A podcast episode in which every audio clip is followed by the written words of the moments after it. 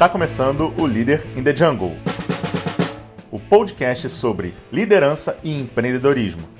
O líder de hoje é o Marcelo Póvoa. Ele é coordenador do curso de produtos digitais do IAG, Escola de Negócios PUC Rio, e Managing Partner da MPP Solutions. Marcelo, seja muito bem-vindo ao nosso podcast. Muito obrigado, Bruno. É um prazer estar com vocês aqui e com todos os ouvintes. Maravilha. Eu acho que vamos começar do começo, né? Queria que você se apresentasse, falasse rapidamente aí da sua trajetória e do seu foco aí de discussão atual. Então, já que a gente está conversando sobre produtos digitais, é isso exatamente e não por coincidência o que eu faço há, há mais de 20 anos. Eu sempre tive focado na área de construir é, materializações do negócio através de um produto barra canal digital.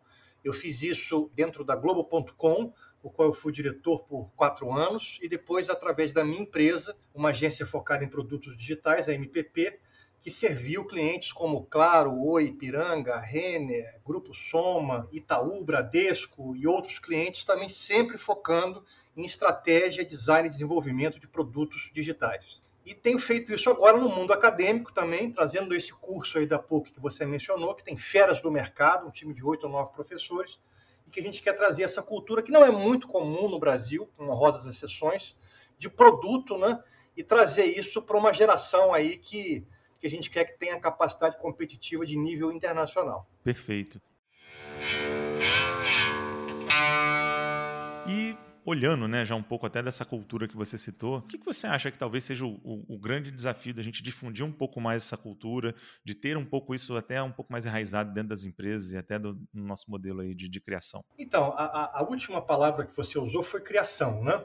Que quando a gente fala no Brasil, você, quando se fala em criação, geralmente se pensa em, em publicidade, né? O diretor de criação da agência, o que é um campo que nós somos muito bons, temos uma excelência e tamanho de mercado, o mercado de propaganda e publicidade. Agora, criação, é, especialmente no mercado é, americano, qual eu morei 10 anos e trabalhei, também se aplica a produto. E produto, no sentido lato da palavra, Pode ser o celular que está aí, o smartphone que está aí na sua mão, pode ser o liquidificador que está na cozinha, o seu carro que está na garagem, pode ser o avião que está no ar, pode ser a caneta que está na sua mão, a cadeira que você está sentado. Tudo isso é produto. E quando você fala de produto digital, naturalmente é software. Né? Essa cultura de criação de produtos, é, a gente tem pouco no Brasil, porque a gente geralmente infelizmente, produz as coisas aqui, mas não cria, mais uma vez, com honrosas exceções. De software, é uma área que a gente está começando a ter uma, uma área de excelência, né?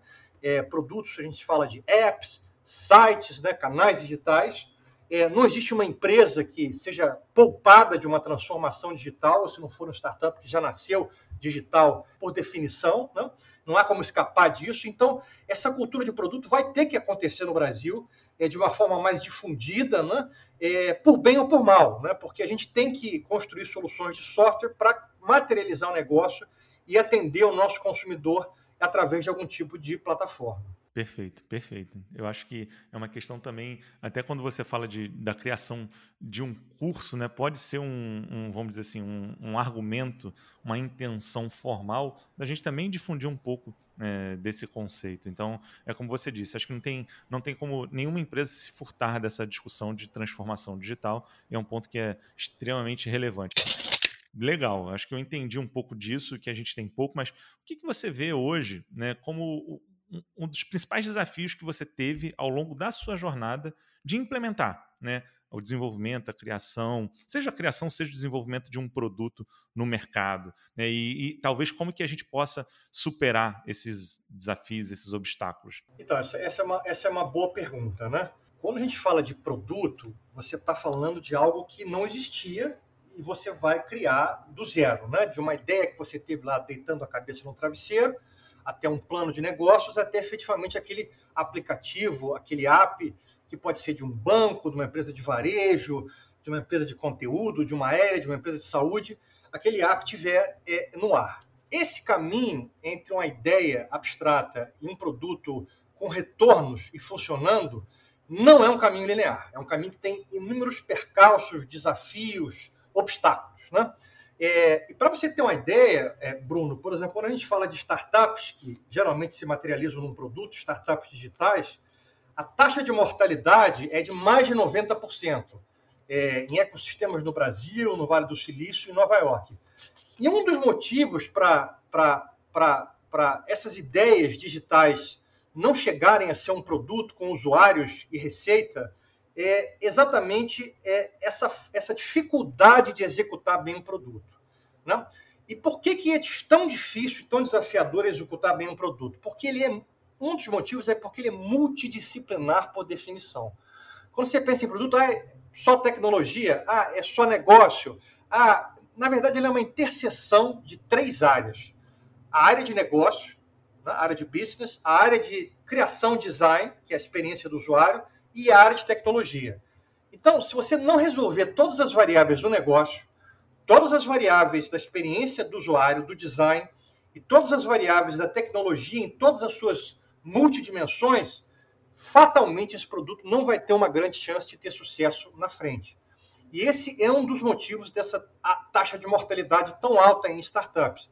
Eu cansei de ver ideias maravilhosas, né, com business plans excelentes apresentados para investidores, para private equity, que, que no final morrem na praia, porque no aspecto de materialização do negócio no produto, ele tem essa dificuldade é, de trazer a ideia para algo que funcione bem é, e na prática. Então, assim, dois ou três parágrafos, esse é talvez o principal desafio de você fazer um produto digital bem feito. Perfeito.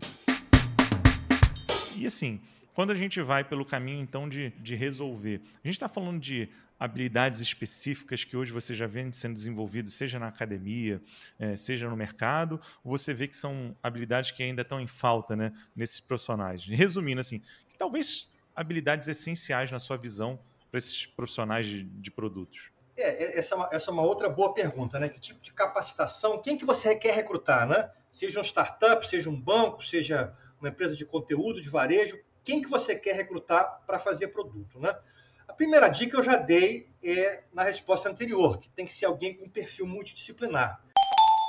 Isso é muito difícil de recrutar. Mais uma vez, seja aqui, é, São Paulo, Rio, Brasil, Vale do Silício e Nova York. A pessoa vende tecnologia, mas é difícil que ela também tenha uma boa formação em negócio e design. Ela vende design, é difícil que ela tenha uma formação também boa em tecnologia e negócio e vice-versa. Então, é, o mercado tem chamado de inteligência digital, entre aspas, essa capacitação, né, de você conseguir trafegar em várias áreas para entender e resolver o digital de uma forma multidisciplinar. As pessoas tendem é, a se formar em uma área e depois aprender isso na prática no mercado. O nosso curso de produtos digitais da PUC tem exatamente essa visão. Ele está na escola de negócios, mas é um curso que tem a grade dividida em negócios, em design e tecnologia. Ele tem essa abordagem é, multidisciplinar, os professores procuram cruzar fronteiras interdisciplinares e exatamente essa linha tênue, né, que no mundo acadêmico não é comum, né, no mercado já é mais comum.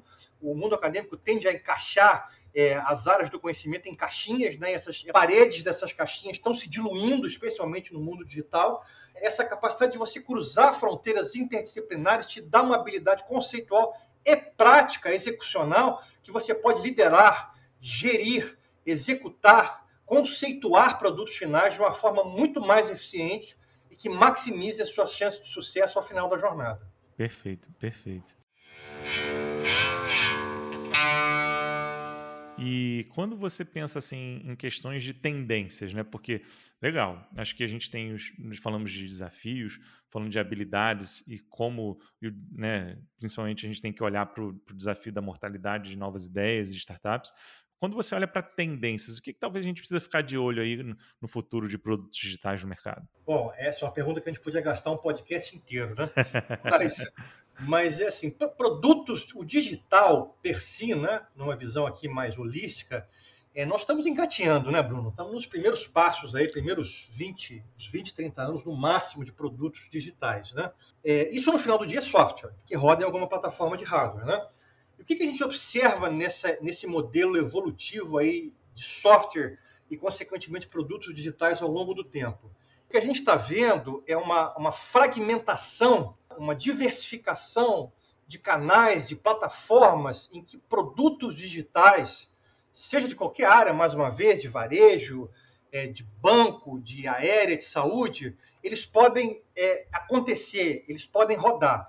Então, um produto digital que você hoje pensa basicamente no, no teu smartphone, no teu PC e num tablet, ele vai acontecer nos eletrodomésticos, ele vai acontecer no carro, ele vai acontecer na, na sua roupa, no seu relógio.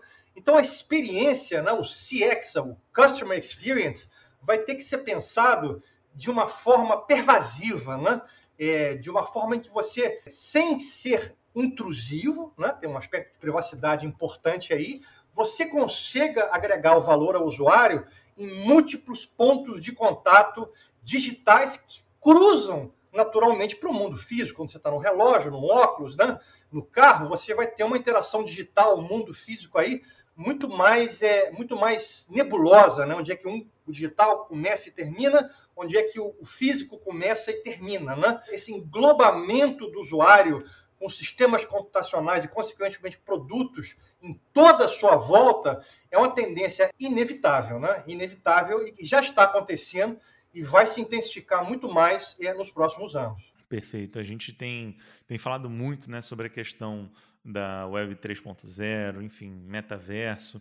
E é engraçado que eu estava conversando né, em outro episódio sobre tendências do SXSW e tudo mais. E a resposta da, né, da Tatiana, que é a pessoa que estava conversando comigo, foi muito interessante. Ela falou assim: o, o próprio AirPod, né, que é um, um fone que faz com que você entre de forma imersiva ali num áudio enquanto você está, enfim, fazendo uma determinada coisa, já é uma forma de você conectar, né?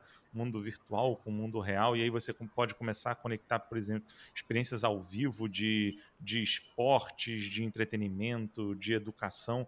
Então, é, isso me chama muita atenção. Então, eu acho que de fato né, é uma tendência, né, Marcelo, você ter cada vez mais uma integração de experiências digitais com o mundo físico, né? Isso, exatamente. Esse blend, né, essa fusão do mundo digital e, e o físico, é, acontece em experiências de realidade aumentada, né? Por exemplo, você está com o seu óculos, que é um óculos, tem um, um, pequeno computador, e você entra numa loja, que você vê as prateleiras, e você vê ali, somente no seu óculos, é, placas com ofertas, placas com desconto, informações sobre o produto, que não estão ali fisicamente, né? Mas você pode projetar aquelas imagens integradas com o produto que você está vendo é, fisicamente na prateleira. Também tem uma, uma nova tendência agora que chama-se Mixed Reality, que além de você projetar os planos, você entende geometricamente o espaço físico. Então, você sabe que na, na prateleira é, é, aquele produto começa ali e termina ali, né? a Microsoft está fazendo isso muito bem, é, e você consegue então in, integrar literalmente com a, com a geometria física do espaço. Agora, o outro ponto que você mencionou, que é o metaverso, que aí é a realidade virtual. E você abandona completamente ou parcialmente né, o mundo físico, e no metaverso você entra num mundo completamente fantasioso, completamente fictício, é, completamente é, é, virtual, né? que é uma coisa que tem se falado muito. Acho que a gente está em early stages aí, estágios iniciais, mas eu acho que fatalmente vai acontecer. Tá? Vai demorar um pouco, talvez ainda, a gente tem que ter muito poder computacional para isso acontecer tudo em tempo real, todos esses cálculos computacionais do ambiente, né? mas isso vai fatalmente acontecer. E aí o produto digital já fica-se até uma espécie de um pleonasmo, uma redundância, porque o produto é digital e o ambiente é digital. Então você vai comprar, você vai experienciar, você vai trocar tudo ali dentro, né? De digital para digital. Você vai, assim, de forma mais filosófica, você vai abandonar a experiência orgânica corpórea e entrar numa nova experiência de consciência, né? em que você tem tudo literalmente acontecendo virtualmente, né? em bits e bytes, sem depender do mundo do mundo molecular, do mundo orgânico atômico, né? Que é uma conversa que há muitas críticas, isso é muito ruim, isso é muito perigoso, e eu não estou julgando, porque naturalmente isso tem riscos, eu não estou questionando. Agora, que vai acontecer, eu acredito fortemente, eu acho que é uma, uma tendência inevitável temos que aprender a usá-la da melhor forma possível. É, eu acho que é isso. Acho que a gente tem que debater, tem que aprender, porque assim, até para entender qual, o, qual o impacto disso, né? Eu já vejo muitas pessoas, né, Marcelo, falando hoje, por exemplo, criaram-se regulações na Europa, no Brasil, por exemplo, a LGPD, né, a Lei Geral de Proteção de Dados aqui no Brasil, tem a Lei de Proteção né, na Europa, enfim, a gente tem aumentado né, o grau de consciência e até de formalização em relação à proteção de dados, porém, o que eu vejo Big Techs hoje olhando para o metaverso é: opa, oportunidade de usar os dados numa terra sem lei ainda, né? que é uma terra virtual sem lei ainda. É, porque parece, ah, não, mas já tem o virtual. Não, o metaverso ele as pessoas estão explorando da forma como acham necessária num primeiro momento. Então, assim, também causa uma série de discussões de privacidade, enfim, de, ética, que também é, é, é, a gente ainda não sabe lidar, né? Exatamente, não tem, não, não, não tem jurisprudência, né? Ou seja, não, não tem precedente, já que é um mundo novo. Não, não, não, respeita a fronteira política, né? É um, é um, mundo novo. E além de todas as questões de privacidade que você levantou, você vai ter um sistema econômico também independente, né? rodando criptomoedas. Né? Você falou no Web 3.0, um sistema descentralizado, sem uma hierarquia, sem um banco central. Como é que você vai legislar tudo isso sem uma jurisprudência? Né? Como é que você vai tributar isso? É uma revolução tributária. Né? E, e mais uma vez, é, existem uma série é, de desafios mas eu pessoalmente acho que isso é irreversível. A gente está caminhando para isso e a gente, da mesma forma que aprendeu a montar um, um sistema econômico que não existia, é, tributário, é, legal, e, e, hoje existe e está tá funcionando é, com erros e acertos, mas está funcionando, a gente vai ter que aprender. A gente, que eu digo Homo sapiens, né? nós, humanos, né, vamos ter que aprender a formar esse mesmo tipo de, de sistemas de controle é, dentro do mundo virtual. Perfeito, né? É o que você falou. A gente tem aí a Web 3.0 metaverso, que pode ser um mundo completamente virtual. Tem as criptos rodando todo o sistema né, financeiro. A gente tem a, o blockchain totalmente descentralizado com os smart contracts, com as NFTs, né, fazendo às vezes talvez aí do cartório digital. Enfim, a gente tem uma digitalização completa e nova da experiência que hoje a gente conhece, né? Então, realmente, vai ser muito novo, mas acho que a dica é temos que estar atentos, né? Principalmente quem, como você disse, não tem nenhuma empresa que não, que não vai estar tá, é, sendo é, impactada pela transformação digital. Pois é, e a gente tem um imperativo né, de andar para frente, nós humanos, né? A gente quer caminhar para frente com, com, erros e acertos, mas a gente tem essa tendência de andar para frente, é, de evoluir.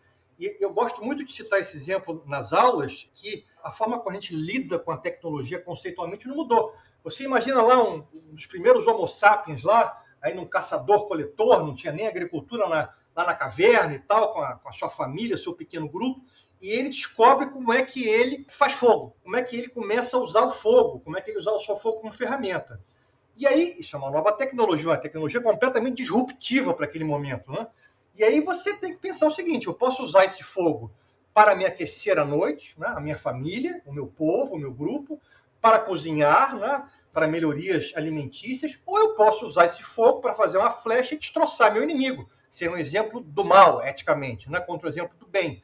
Então, essa mesma dicotomia ética de usar o fogo para construção ou para destruição, ou você usar o metaverso de uma forma eticamente correta, ou uma forma que seja destrutiva, ela é exatamente a mesma, né? só mudou a tecnologia. Perfeito, né? Que é a mesma coisa dos drones, né? O, o drone ele pode ter uma aplicação logística absurda como uma aplicação militar, né? Então fica essa dicotomia, né, da criação da tecnologia e como que ela pode ser implementada. Exatamente. Né? É, exa exatamente. É, tem um grande historiador de tecnologia americano que diz o seguinte: a tecnologia ela não é boa, mas também não é ruim, mas nunca é neutra. Que é exatamente o que você falou, né? Ela por si só não tem um, um, uma personalidade ética mas ela não é neutra porque depende de como ela vai ser usada. Perfeito, exatamente. E como tudo hoje em dia, né? A gente vê recentemente os golpes de WhatsApp, ou seja, um pequeno produto digital que pessoas usam para o bem, como por exemplo o varejo, sobre usar muito bem na época da pandemia para impulsionar e, e até humanizar, entre aspas, né, um pouco mais o processo de venda. E também, obviamente, os golpistas viram um, um aspecto absurdo no, na ampliação desse uso. Então, você sempre vai acabar tendo esses dois lados. Eu acho que não dá para demonizar a evolução tecnológica por conta disso, né? Enfim, senão a gente ficaria lá na época das trevas, né? exatamente, exatamente. A gente estava ainda, a gente estava ainda pescando e colhendo frutas é, na floresta, né? Exatamente.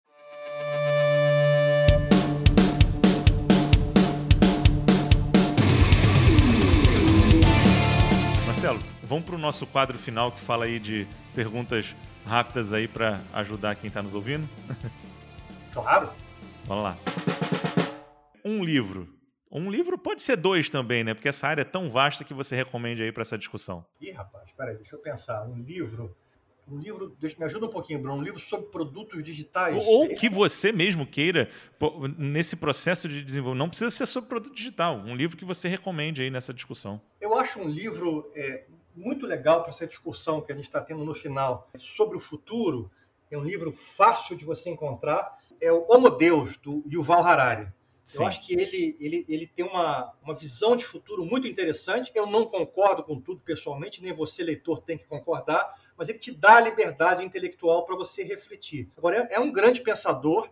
Eu acho que ele explora questões, essas questões de futuro e da ética da tecnologia de uma forma é, bastante, bastante interessante. Não é um livro fácil de ler, é um livro árduo, denso, mas eu acho que a recompensa ao final é, é bastante interessante. Boa, excelente dica, excelente dica. Já fica aí. O que, que a gente não deve fazer quando a gente está falando de, de gestão de produtos digitais? Não Para não começar errando. O que a gente falou anteriormente, a gente não olhar produto digital de uma forma monodimensional. Ou seja, isso é só software, só tecnologia.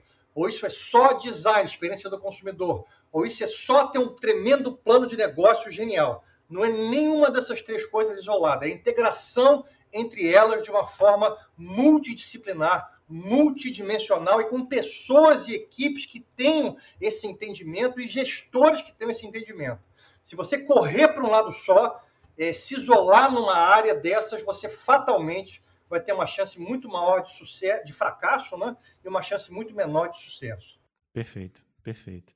E tem alguma pergunta que eu não fiz que você gostaria de responder, algum ou tema que gostaria de falar? Não, não, eu acho que não, Bruno. É, de uma forma, esse curso da PUC é uma coisa bem altruísta, tá? Ninguém está fazendo isso por causa de questões comerciais. Se você puder dar um empurrãozinho aí no final, começa dia 9 de maio, eu, eu, te agradeço, tá? Maravilha. Então, até fala, fala um pouco mais aí sobre ele, que acho que pode ser interessante, né? Qual o foco dele e, e como que pode ajudar as pessoas nesse desenvolvimento. Então, é, quem quiser aumentar sua capacitação profissional nessa área crítica aí para os próximos anos, que é produto digital. A gente tem esse curso na PUC, que chama-se Produtos Digitais, na UIAG, Escola de Negócios da PUC. Pode ir lá no site do, do IAG, Escola de Negócios da PUC Rio, procurar o curso é, Produtos é, Digitais. E é um curso tem essa visão multidisciplinar, com um corpo docente de professores que são feras do mercado, são oito ou nove pessoas que são CEOs, vice-presidentes, é, pessoas, diretores, pessoas com uma mais alta é, capacitação que fizeram produtos para Google, Facebook, Globo, Ipiranga, Renner, Grupo Soma, incontáveis outros cases que você vai ter que discutir com alunos de, de vários segmentos. Então, o networking também é muito, muito bacana. E a capacitação é um curso raro no Brasil, porque tem essa, essa, essa visão da grade curricular multidisciplinar, muito estratégico, mas também muito prático ao mesmo tempo que eu acho que pode dar aí uma, uma impulsão na sua carreira para você tá, ter uma diferenciação é, é, competitiva importante na sua capacitação ao final dessas 70 horas de curso, que são mais ou menos três meses. Começa dia 9 de maio, inscrições terminam, então, na próxima semana. É, se você quiser participar, tiver dúvidas, vai ser um prazer tê-lo na turma. Maravilha. Bom, Marcelo, muito obrigado por compartilhar um pouco da sua experiência aí, dos insights que você teve ao longo desse processo, falar um pouco de tendência também e disponibilizar seu tempo aqui para conversar com a gente. Deixa aí a palavra final com você. É, eu que agradeço, Bruno, as ótimas perguntas, a gentileza sua, da, da Gabriela aí de me receber. É, achei ótimo a Witseed, sua proposta aí de educação é, corporativa. E um abraço aí, um, saudações a todos os ouvintes desse podcast. Maravilha. E assim terminamos mais um Leader in the Jungle. Eu sou Bruno Leonardo, CEO da Witseed, uma das maiores empresas de capacitação corporativa online do Brasil. Ah, gostou do nosso papo? Compartilhe nas redes sociais e não esqueça de marcar a gente. Arroba BrunoBCL e arroba. Semana que vem temos mais um encontro. Até lá!